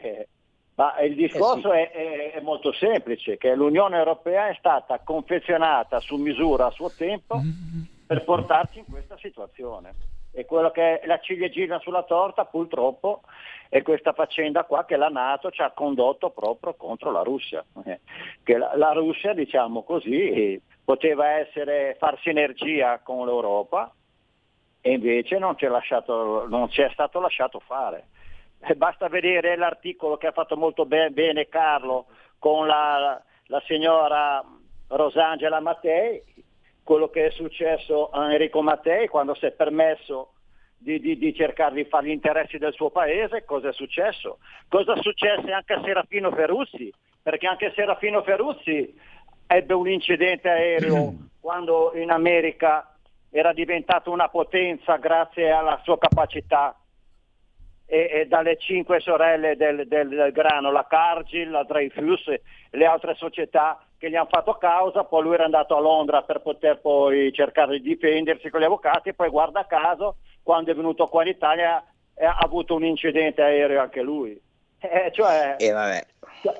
Siamo proprio ben messi, ecco. L'importante è che avere dei, dei, degli imprenditori come i Benetton e dei Colanini che sono quelli che hanno, e, e gli Elkian, tutta quella bella gente lì, che hanno distrutto il paese, hanno fatto i, hanno fatto i signori con, grazie alla politica. Mi auguro che comunque la Lega e Salvini cambino un po' registro, ecco, perché sono gli unici che sono rimasti per salvare un po' la situazione, eh? sempre che si possa. Grazie. Un saluto, un abbraccio. La... Grazie, scusa Carlo, Ciao, ne abbiamo un altro. Ne abbiamo un'altra di telefonata. Pronto chi è là? Pronto, ciao Mauro da Reggio Emilia. Ciao carissimo. Visto che il nostro grande Cingolani, l'eccellentissimo Draghi, no? E que, quella, quella pupattola di, di, sono andati in giro a pescare gas, no? Diciamo che eh, dall'Angola non arriverà niente, dal Congo fanno delle prospezioni che spendono ma non sanno se c'è e poi dopo dal Qatar ci arriva il gas che va liquefatto. Dico ma qualcuno al governo ha parlato con un termotecnico? Perché hanno intenzione di ficcare il, ga- il gas rigassificato dentro le tubature del, de- de- del gas che passa, del metano che è 50 anni che c'è? Attenzione che il metano come formula chimica C un atomo di carbonio e 4 di ossigeno, emette bruciata no, dell'anidride carbonica, ma quello che ci danno è propano, che è derivato dal petrolio, per cui c'è un, c'è un surplus di anidride solforosa e se tu pretendi di far andare gli iniettori dei bruciatori delle caldaie metano con quella porcheria che ci mettono, voglio vedere quanto duri, anche i piani cottura, prova a staccarlo dal metano e metterci una, e usa una bombola di, di, di, di propano che ti danno liquida, guardiamo quanto ci metti a, a intasare tutti gli iniettori. Ciao. Grazie. Carlo, Ciao. allora abbiamo due, due, temi qui che vengono al momento portati avanti. Uno è eh, il nostro Gianni da Genova che ti ricorda appunto il tuo colloquio con Rosangela eh, Mattei e in particolare eh, il, il, fatto insomma che noi non abbiamo una politica energetica. Dall'altro lato eh, Mauro da Reggio Emilia che eh, ribatte sullo stesso tema eh, questo viaggio della speranza di Cingolani e Di Maio per andare a prendere del metano, del gas che comunque va rigassificato, del gas che poi ha bisogno di essere ulteriormente trattato, se no non lo si può utilizzare. Insomma, terno ecco. secco sulla ruota di Roma. Giulio, prego. Carlo. Carlo, aggiungo una cosa um, per uh, un ulteriore sviluppo della nostra conversazione, perché tutti questi temi qua si incrociano con un appuntamento che si svolge qua a Milano il fine settimana, del quale stavamo parla- parlottando prima della diretta, vale a dire la tre giorni di Fratelli d'Italia che ha come slogan fondamentale le tre parole declinate soprattutto sotto questo profilo economico, indipendenza, libertà, crescita. Mm? Indipendenza si intende proprio l'indipendenza per quanto concerne il rifornimento delle materie prime e quindi l'economia. Allora, è possibile seguire queste tre parole, indipendenza, libertà, crescita, oggi, nel contesto no. politico attuale, in una Italia combinata com'è? No, indipendenza prima di tutto no, perché le frontiere energetiche noi non ce le abbiamo e, quando, e, e la cosa, eh, come posso dire, antipatica, al, al, limite del criminale è continuare a raccontare alla gente che con le rinnovabili faremo tana rispetto al bisogno energetico. Eh, f- faccio osservare un'altra cosa. Noi siamo stati i primi nel mondo a generare energia dalle dighe, dall'acqua. Abbiamo abbandonato quasi del tutto carbone bianco. Il, il carbone bianco, nel senso che un'ottima tec- avevamo un'ottima tecnologia di sfruttamento, adesso il carbone bianco dovrebbe venire buono per fare che cosa? Per accumulare l'energia che arriva dai pannelli solari, che ce n'hai in eccesso, allora che cosa fai? Pompi quando hai eccesso di energia solare acqua dentro le dighe, di notte quando non c'è il sole apri la diga, apri la, la, la tubatura e produce energia da, dalla turbina, il che da un certo punto di vista è assolutamente vero. Il problema qual è? È che noi abbiamo le dighe eh, che non funzionano più. Eh, non le abbiamo mantenu- mantenute. Abbiamo una seconda fonte di energia che è il geotermico, che è stata in qualche modo abbandonata.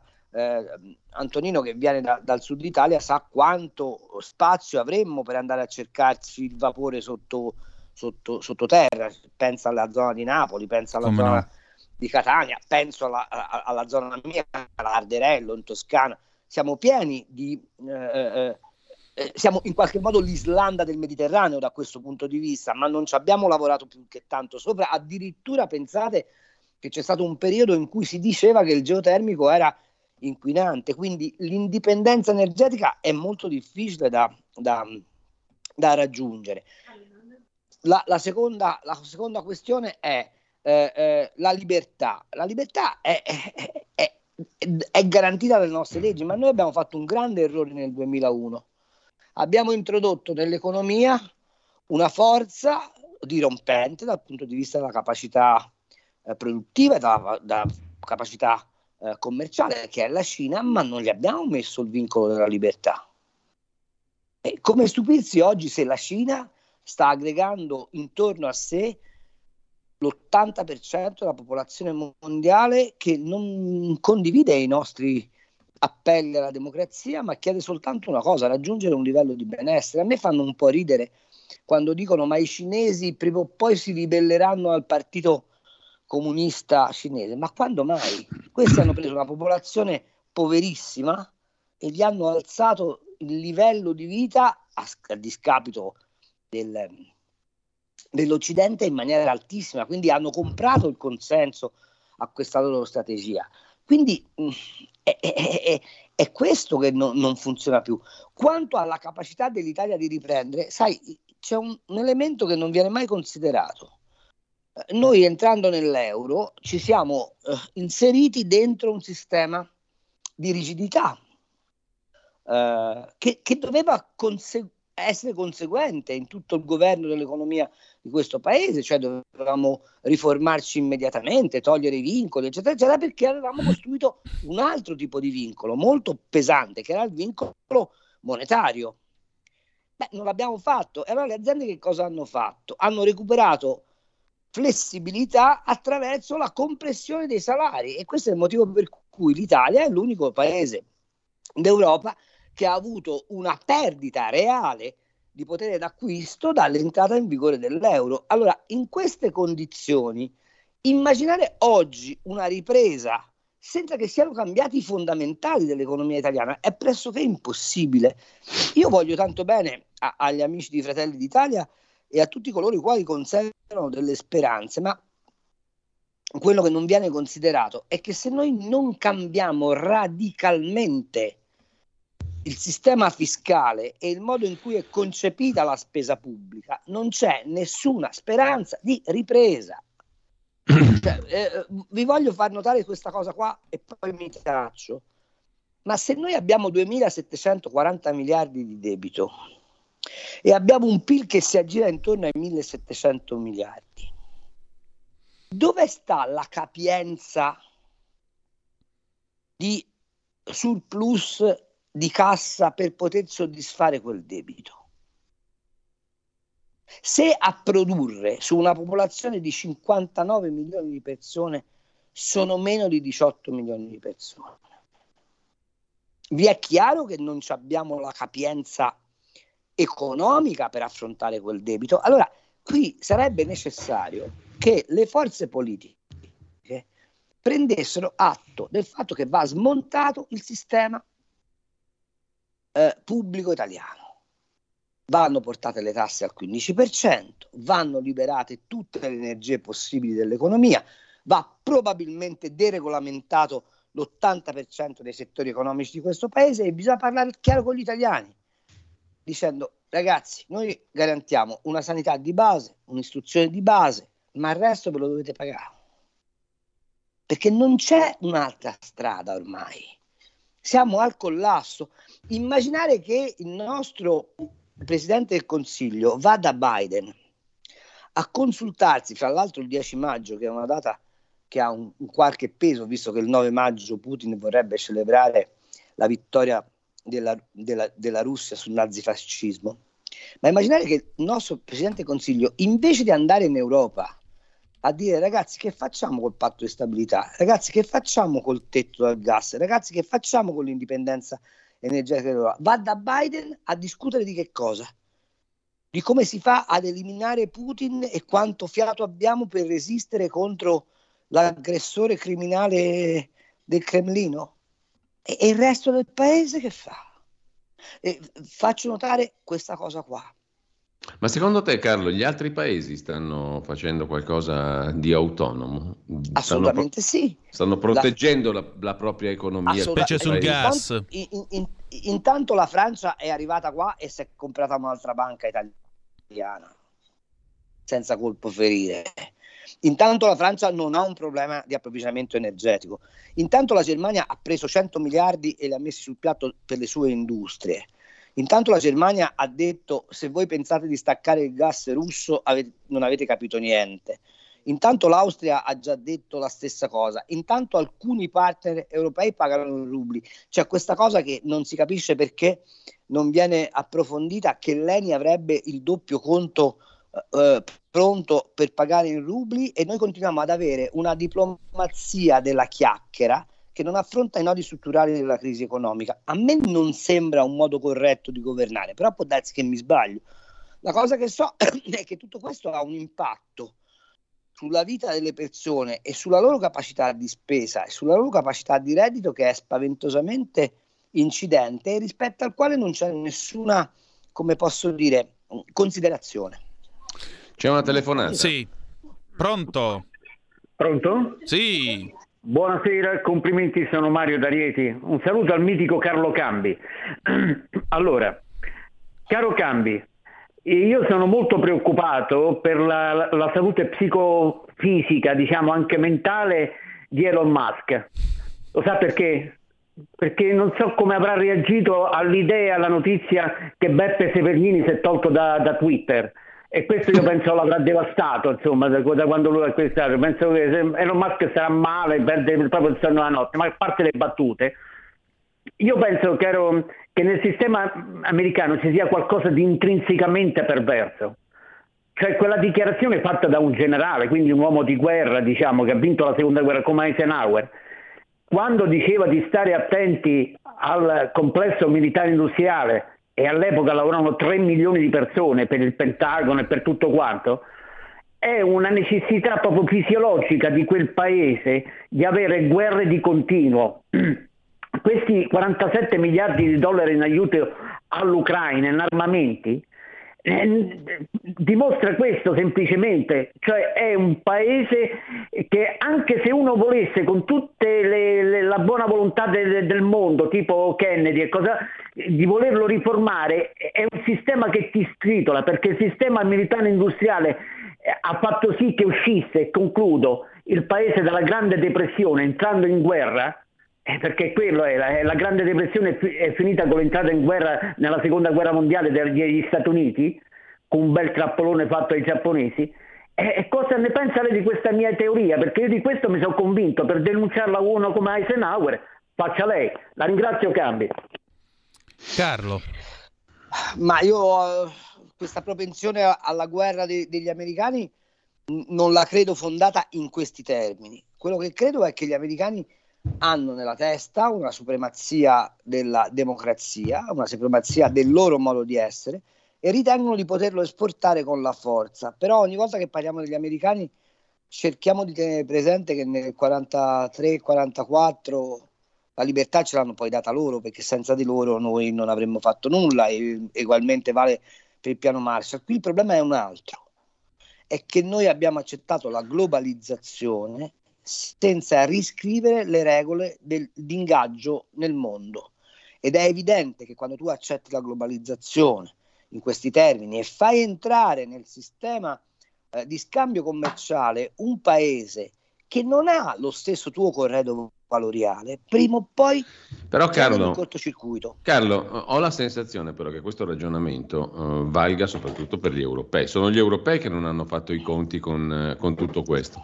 Gli americani i loro conti li hanno no, fatti no. anche abbastanza bene e infatti i danni forse più grossi li sta subendo l'Europa e nell'Europa ah. alcuni paesi piuttosto che altri.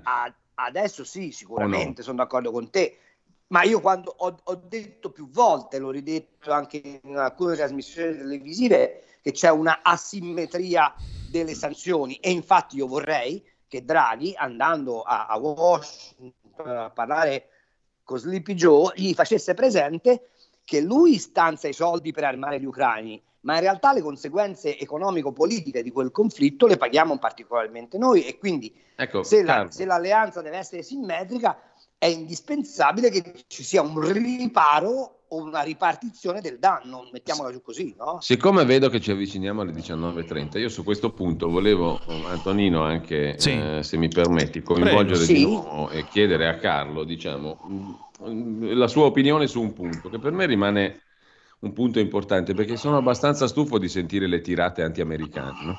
Eh, sì. Eh, perché nascono da, da, paesi, da cittadini di paesi che non hanno fatto nulla per difendere il proprio punto di vista, la propria economia, la propria politica, la propria autonomia. Quindi sparare, diciamo così, sul, sulla politica americana, poi sarà anche Sleepy il buon presidente degli Stati Uniti, però no, no. È, pur, è, pur, sempre presidente di un paese che, diciamo, mh, si sa difendere, sa dove vuole andare e, e beni, ci sono i propri i, interessi. I beni, i ben informati dicono che abbia anche come dire, delle, eh, dei momenti di, di crisi nel,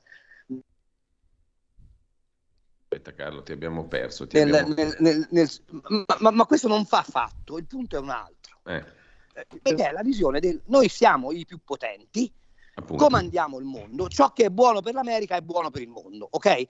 Quello che non hanno capito è che essendo partita la globalizzazione, il mondo non è più il mondo che immaginano gli americani. Esatto. Ci sono 140 paesi che ci hanno sul cazzo, noi e l'Occidente e i nostri mm. valori. E quindi o tu hai un modo per imporre a questa gente, eh, eh, come ti posso dire, di camminare verso la scoperta dei nostri valori e glieli proponi non in termini traumatici, ma glieli proponi in termini di alleanza No, anche perché Carlo, la guerra di Putin all'Ucraina ha fatto da, da, da, cartina di tornasole di tutto questo, no? Abbiamo visto quanti paesi stanno la, con la, la Russia. La guerra, di Putin, no. no, la guerra di, di Putin all'Ucraina ha, aveva due scopi. Il primo, restituire alla Russia la capacità di stare nel contesto internazionale in, con pari dignità. Eh, non vi dimenticate che Putin nel 2002 va a pratica di mare chiedendo sostanzialmente un'integrazione nella politica europea. Nel 2014, quando invade la Crimea, eh, eh, chiede per l'ennesima volta una pari dignità e quando tu gli neghi la pari dignità, a un certo punto devi pari dazio, non c'è niente da fare. Eh, quando io sento in televisione gente che dice che questa crisi ha restituito all'Europa la sua capacità di coesione, mi chiedo se sono matto io o se loro vedono un altro film. Qual è la capacità di coesione che abbiamo riscoperto? Appunto. Quella che sul gas ognuno va in ordine spazio, quella che nell'alleanza atlantica l'interlocutore per la pace è il signore Erdogan. Ora, io vorrei che, che, che si facesse mente locale su questo paradosso. Noi mandiamo a trattare in nome della libertà, della democrazia della pari dignità, che sono le ragioni che ci portano a difendere giustamente l'Ucraina, un uomo che nel suo paese nega esattamente questi valori e, e riteniamo di star facendo un'azione politica, economica, etica per l'affermazione dell'Occidente. Ecco, questa è la contraddizione che stiamo vivendo. Eh e rispetto a questa contraddizione, secondo me, an- è, sarebbe necessario che un paese come l'Italia, che aveva una sua sovranità mediterranea, ponesse la questione della necessità di riscrivere le regole di ingaggio mondiali. Corretto. Corretto. Mi sono spiegato. Esatto, esattamente. Ma è la dimostrazione dell'impotenza politica dell'Europa. Giulio, traiamo, tiriamo le somme della nostra conversazione. Siamo rovinati. Benissimo. Eh, allora qui dal minareto il Mufti vi saluta e vi dà appuntamento a giovedì prossimo. Assalamu alaikum, salam effendi Cambi e salam effendi Kainarka. Salam, salam affetto. Salam affetto, salam affetto. Ciao ragazzi, statevi bene. E pigliamola a ridere perché tanto qua ormai siamo al La dramma. barra al centro rispetto alla verità delle notizie, perché comincio a vedere che sulla verità delle notizie ci sono delle defezioni, ok? Ok, Ciao grazie Carlo, ciao. Giulio, Ciao, grazie. Grazie ancora, noi andiamo in pausa e poi torniamo con cose dell'altro mondo e il paese della sera. We'll be right back a tra poco. Avete ascoltato Ufficio Cambi.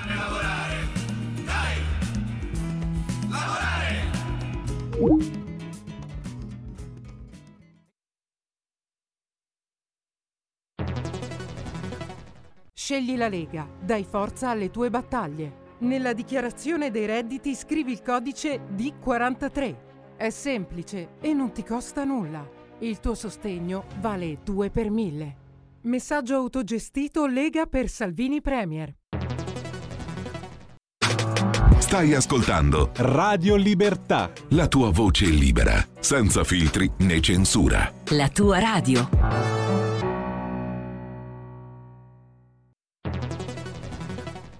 Scopri Radio Player. Oltre 130 radio nelle tue mani con un touch. Da ascoltare ovunque, anche on demand. Scarica gratis l'app Radio Player e vivi una nuova esperienza digitale. Radio Player, l'app ufficiale delle radio italiane. Anche Radio Libertà è su Radio Player Italia.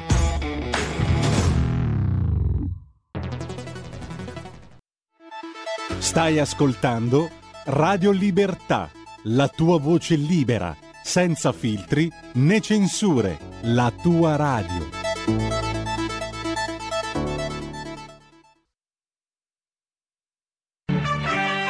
Cose dell'altro mondo, la rassegna stampa estera di Zoom.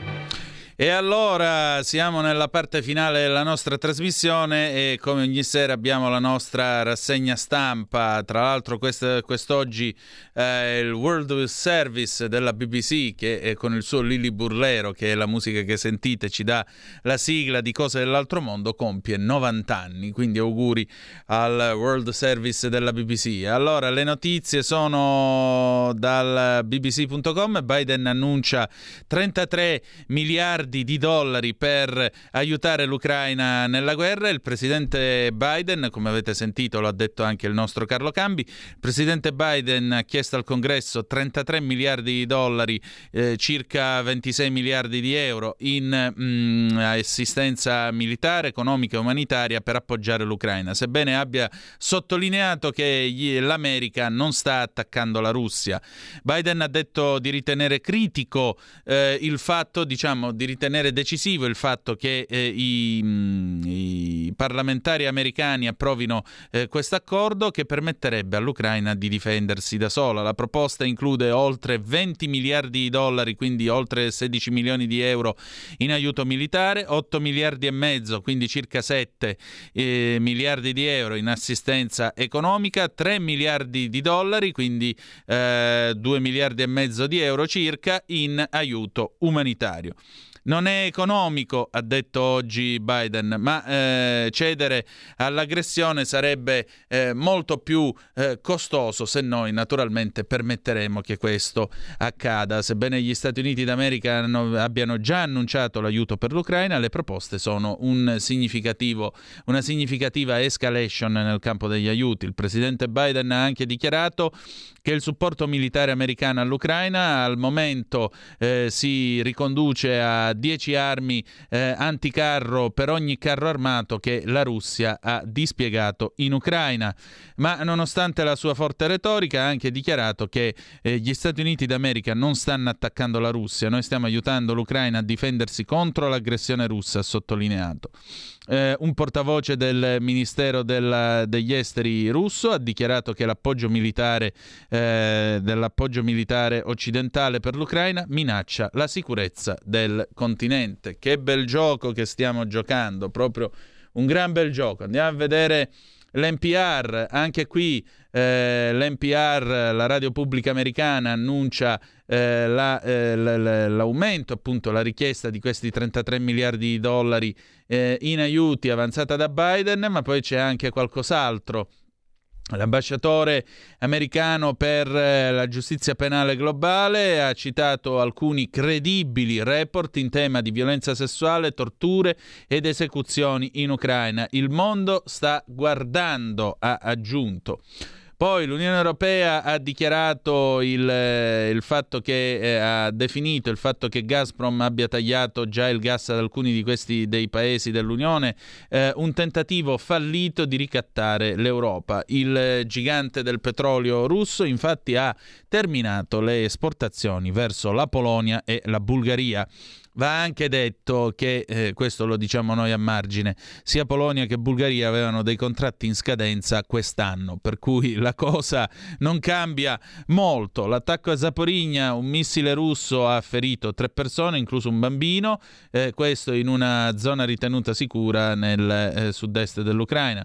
Infine, la rock band indie Dispatch hanno registrato una versione del loro inno antiguerra The General in russo. E vabbè, siamo commossi per questo. La Deutsche Welle, andiamo a vedere che cosa scrivono i tedeschi. Anche qui la notizia di apertura è su Biden che chiede al congresso 33 miliardi di dollari per l'Ucraina. Eccolo qua. Eh, naturalmente il presidente Biden ha chiesto al congresso l'approvazione dei fondi aggiuntivi, spe- soprattutto per aiuto militare. Nel frattempo il segretario delle Nazioni Unite Antonio Gutierrez ha spinto, eh, ha fatto pressione sulla Russia affinché cooperi per quanto riguarda le indagini in merito ai presunti eh, crimini di guerra eh, che sono stati mh, perpetrati nella zona di Kiev. Eh, vediamo un po'. Eh, infatti Gutierrez è a Kiev, avrà dei colloqui col presidente Volodymyr Zelensky. Biden chiede i 33 miliardi appunto di aiuti ulteriori per l'Ucraina. I eh, parlamentari tedeschi hanno dato il via libera alla fornitura di armi pesanti a Kiev. Eh, la Russia, però, secondo gli inglesi, è ancora in grado di colpire i bersagli sulla costa, malgrado appunto i colpi che sono stati inferti alla flotta del Mar Nero. Vi ricordo la perdita dell'incrociatore Torre Mosca su tutte. Eh, Kiev ha anche ammesso che eh, le forze russe hanno conquistato territorio a oriente, quindi l'avanzata comunque sta avvenendo. Mm, a proposito di, di, di, di scappar via dalle zone che vengono occupate da parte dei russi, eh, bene, la Deutsche Welle scrive questo pezzo che titola eh, L'umiliante filtraggio ad opera dei russi dei civili che scappano dall'Ucraina occupata. L'esercito russo ha messo in piedi dei cosiddetti campi di filtraggio nella zona del Donbass per eh, setacciare i civili, valutano le loro opinioni politiche prima della loro evacuazione. La Deutsche Welle ha parlato con tre persone che sono state in grado di lasciare eh, Mariupol. Eh, in particolare questo tipo di, diciamo così, questo tipo di, eh, di, di, campi erano già stati istituiti dall'Unione Sovietica durante la scorsa guerra mondiale, la seconda guerra mondiale.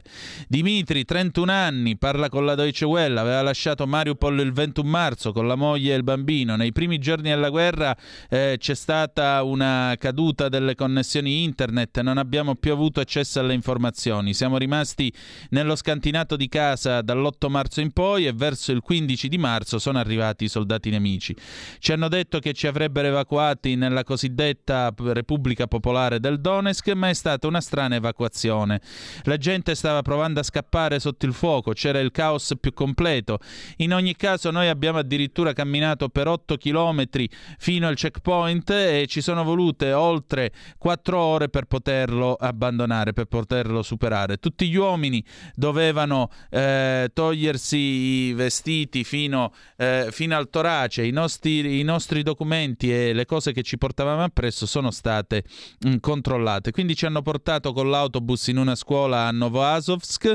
Tre giorni dopo avremmo dovuto eh, sopportare il processo di filtraggio da qualche parte, quindi saremmo stati portati in Russia, cosa che noi non volevamo assolutamente. Due settimane dopo abbiamo saputo da alcuni amici che potevamo passare mh, il processo di verifica nel villaggio di Besimannoye, potevamo farlo da soli. Ci, eh, ci, sono praticamente tre stadi di filtraggio. Nella prima tenda un soldato mi ha chiesto di eh, levarmi i vestiti fino alle mutande. Ha controllato se avessi dei tatuaggi e se avessi delle armi addosso. Quindi si è preso il mio telefono, ha guardato a tutta la mia rubrica telefonica e alle foto. Mi ha chiesto dove lavori e dove vivi. Conosci qualcuno qualcuno del reggimento Azov che cosa pensi della politica russa e di quella ucraina. Nella seconda tenda il mio telefono è stato preso ancora una volta, mi hanno preso le impronte digitali, sono stato fotografato. Lo stadio più sgradevole è stato quello nella terza tenda. Un soldato mi ha chiesto di scrivere una dichiarazione sulla base di una bozza nel quale dichiaravo che io conoscevo un certo articolo della Costituzione della cosiddetta Repubblica del Popolo del Donetsk. Quando ho chiesto di quest'articolo articolo mi è stato detto soltanto tu scrivi quello che ti viene dettato e non porre domande non necessarie. Quindi mi è stato chiesto sul mio lavoro e il mio comportamento verso la Russia e se io avessi delle conoscenze ed entrature nell'esercito ucraino. Ho scritto le mie risposte nella dichiarazione. Le cose sono andate lisce come l'olio, forse perché ho dato le domande, tra virgolette, ho dato le risposte tra virgolette giuste. Avevo sentito delle grida e avevo sentito eh, degli uomini che avevano chiesto perché la Russia avesse invaso e avesse distrutto le loro case e eh, perché la Russia avesse, eh, diciamo così, distrutto le loro vite. Quelli che hanno posto queste domande se venivano insultati. Alla fine mi hanno dato un pezzo di carta nel quale si dichiarava che io avevo passato il processo di filtraggio e con questo potevo stare sul territorio della cosiddetta Repubblica Popolare del Donetsk ed entrare in Russia. Alla fine un autista privato ci ha portato da Donetsk alla Polonia via Russia. Al confine russo ho visto dei pieghevoli con l'intestazione L'estremo, eh, l'estremo, oriente della Russia vi sta aspettando. La gente mi ha detto che quelli che hanno accettato l'offerta si sono beccati 10.000 rubli, circa 300 euro, e una specie di lavoro. Alla fine siamo stati in grado di passare il confine tra la Russia e la Lettonia e tirare un sospiro di sollievo. Adesso siamo in Polonia e vogliamo andare in Austria, dove noi abbiamo degli amici. Andiamo a vedere, c'è poi un pezzo su Putin e il Parkinson, sempre della Deutsche Welle, un video pubblicato dal Cremlino la scorsa settimana mostra Putin in apparentemente cattive condizioni di salute, alcuni commentatori e tabloid dicono che abbia il eh, Parkinson, naturalmente eh, loro hanno sentito, quelli della Deutsche Welle hanno sentito John Hardy, neurogenetista alla UK Dementia Research Institute, Mm, eh, diciamo, lo, noi non diamo, non diamo, dei commenti su gente che non è nostra paziente. Comunque, la sua idea è che per lui, eh, sì, Park, mm, Putin non sembra, non sembra messo molto bene, ma non ha certamente il Parkinson a suo avviso. Andiamo a vedere la TAS. Mosca eh, come in un film Mosca si incazza. Il, eh, che cosa dice la TAS? Mm, eh, L'Occidente sta incoraggiando Kiev ad attaccare la Russia, la Russia, con delle armi fornite dalla Nato. Questo lo dichiara Maria Zakharova, che è la portavoce del Ministero degli Esteri eh, russo. Kiev Kiev eh, ha preso tutto questo come una chiamata ad agire. Nelle ultime settimane, infatti, le forze armate ucraine hanno bombardato i territori di confine russo, eh, causando appunto dei morti e della distruzione.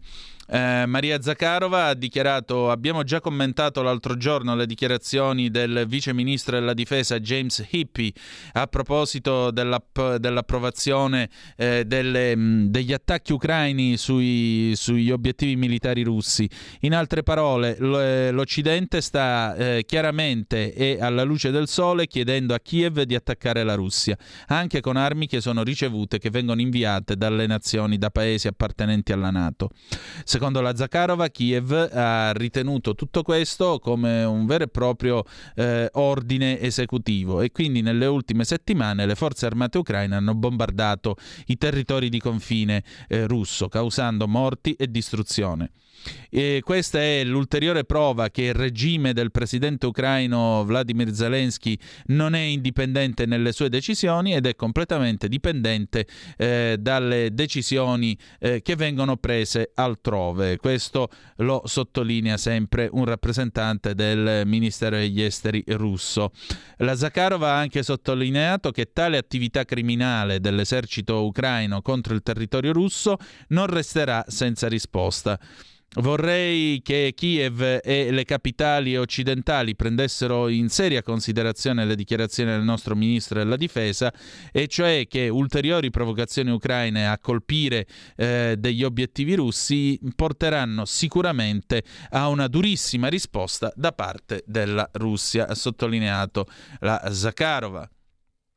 Andiamo a vedere Ginoa, Ginoa Net, eh, Ginoa Net che dice chiaramente le agenzie straniere, siamo quindi in Cina, le agenzie straniere eh, sono più che contente di allargare il loro giro di business in Cina nonostante la pandemia. Sapete che c'è stata molta polemica sulla gestione di Pechino di questa nuova ondata di Covid, ma come vedete eh, la Cina reagisce dicendo vabbè, noi comunque in ogni caso siamo ancora estremamente eh, attraenti per quanto riguarda il desiderio, chiaramente il desiderio delle, delle aziende estere di venire a fare business da noi. Ginoa da anche Un'altra notizia a proposito del rincaro eh, dei carburanti, beh, l'Australia ha registrato il suo più alto tasso annuale di inflazione negli ultimi vent'anni. Secondo i dati pubblicati dal, dall'Istat australiano, l'Australian Bureau of Statistics, eh, mercoledì,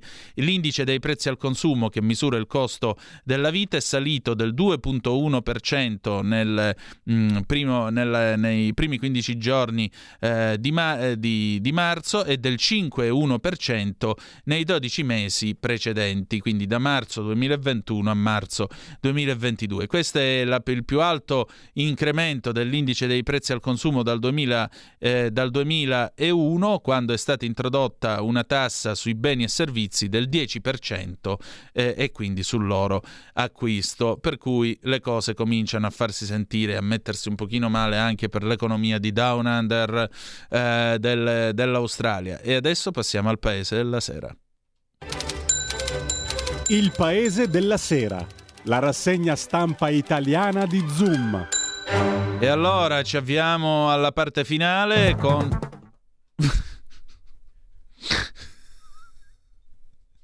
Va bene andare con un ritmo, figliolo, però insomma... Va bene, il bello della diretta, ragazzi. Il bello della diretta. Allora, eh, sì, però comunque i titoli di coda ci stavano perché tanto, com- come siamo messi, mi sa che non ci sarà un 2024. Speriamo di no. Allora, eh, l'ANSA, il discorso di Biden, mandiamo le armi a Kiev perché prosegue l'assalto. Mm, il presidente americano parla alla Casa Bianca del sostegno agli ucraini, chiede al congresso 33 miliardi per l'Ucraina. Cedere all'aggressione di Mosca avrebbe un prezzo più alto. Gli USA e i russi cominciano a lasciare Mariupol. Gli Stati Uniti, la guerra durerà mesi o anni. Kiev, individuati oltre 8.000 crimini di guerra russi. Ucciso un cittadino britannico, un altro è dato per disperso. Mascherine fino al 15 di giugno sugli autobus, al teatro al cinema, obbligo nei trasporti ma anche negli eventi sportivi. Nel pubblico e privato può ora bastare una raccomandazione. Covid 69.204 nuovi positivi, 131 vittime. Infine per gli appassionati di sport, Raiola è gravissimo, Zangrillo combatte, tweet della gente, mi uccidono per la seconda volta. Andiamo a vedere l'Aggi che apre anch'essa con Biden, chiede al congresso 33 miliardi di dollari per l'Ucraina e i beni degli oligarchi per la ricostruzione. Gli aiuti si sommerebbero ai 13,6 miliardi approvati il mese scorso. Il presidente non lasceremo che la Russia ci minacci sul gas. Mosca intensifica l'offensiva nel Donbass. Gutierrez a Kiev per incontrare Zelensky. Il team del Crew 4 accolto con abbracci alla stazione statale spaziale internazionale Samantha Cristoforetti e i tre astronauti americani sono arrivati a bordo appunto della ISS. Addio alle mascherine, pezzo di spalla, ecco i casi in cui restano in vigore, fino al 15 giugno sono obbligatorie nel trasporto pubblico locale e a lunga percorrenza, nei cinema e nei locali, raccomandate sui luoghi di lavoro. L'ADN Kronos, Ucraina Biden, armi a Kiev finché prosegue l'assalto russo. Il presidente USA chiede al congresso altri 33 miliardi di dollari. Non attacchiamo la Russia, aiutiamo Kiev a difendersi dall'aggressione. Ucraina, armi pesanti a Kiev, come già sapevamo, sì della Germania. Zelensky, la Russia usa il gas come un'arma contro l'Europa. Mascherine al chiuso, speranza, obbligo fino al 15 di giugno in ospedali, trasporti e cinema. Il ministro della Salute oggi firmerò l'ordinanza. Uh, mascherina al chiuso il primo maggio, Sileri, stop all'obbligo sul lavoro. Covid, andiamo giù un attimo perché si è ricaricato. Covid Italia tornano a salire contagi e morti, il report Gimbe. Covid Italia report, effetto Pasqua sui ricoveri, più 3,5% in 7 giorni.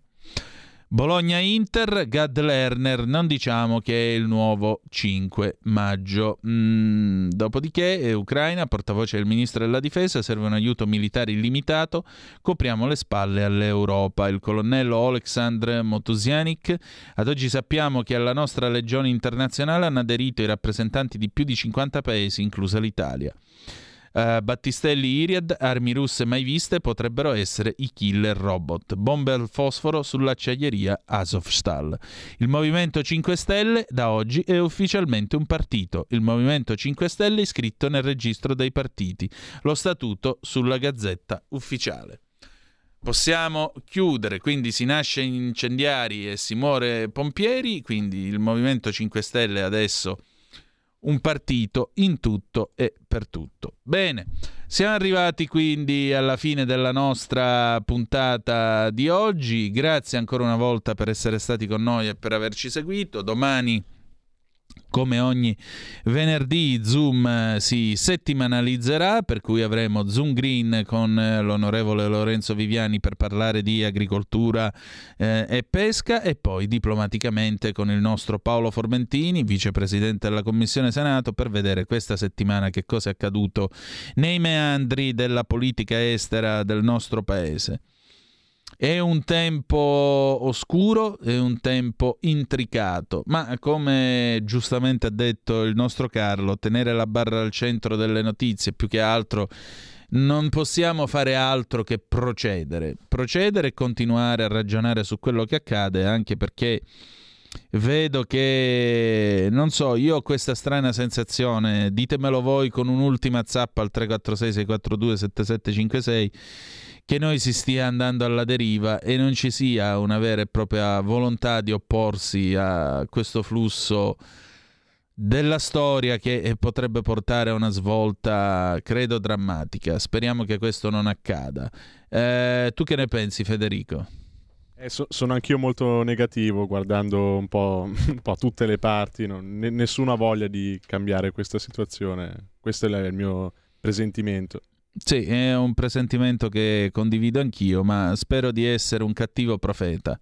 Io generalmente o sono un profeta inascoltato, e eh vabbè, ma d'altronde siamo in buona compagnia, anche Churchill fu il grande profeta inascoltato degli anni 30, quindi eh, è, un ruolo, è un ruolo che ha una sua dignità. Oppure non ci piglio, per cui spero di non averci pigliato. E allora noi chiudiamo qui la nostra puntata. Dopo di noi, chi c'è dopo di noi?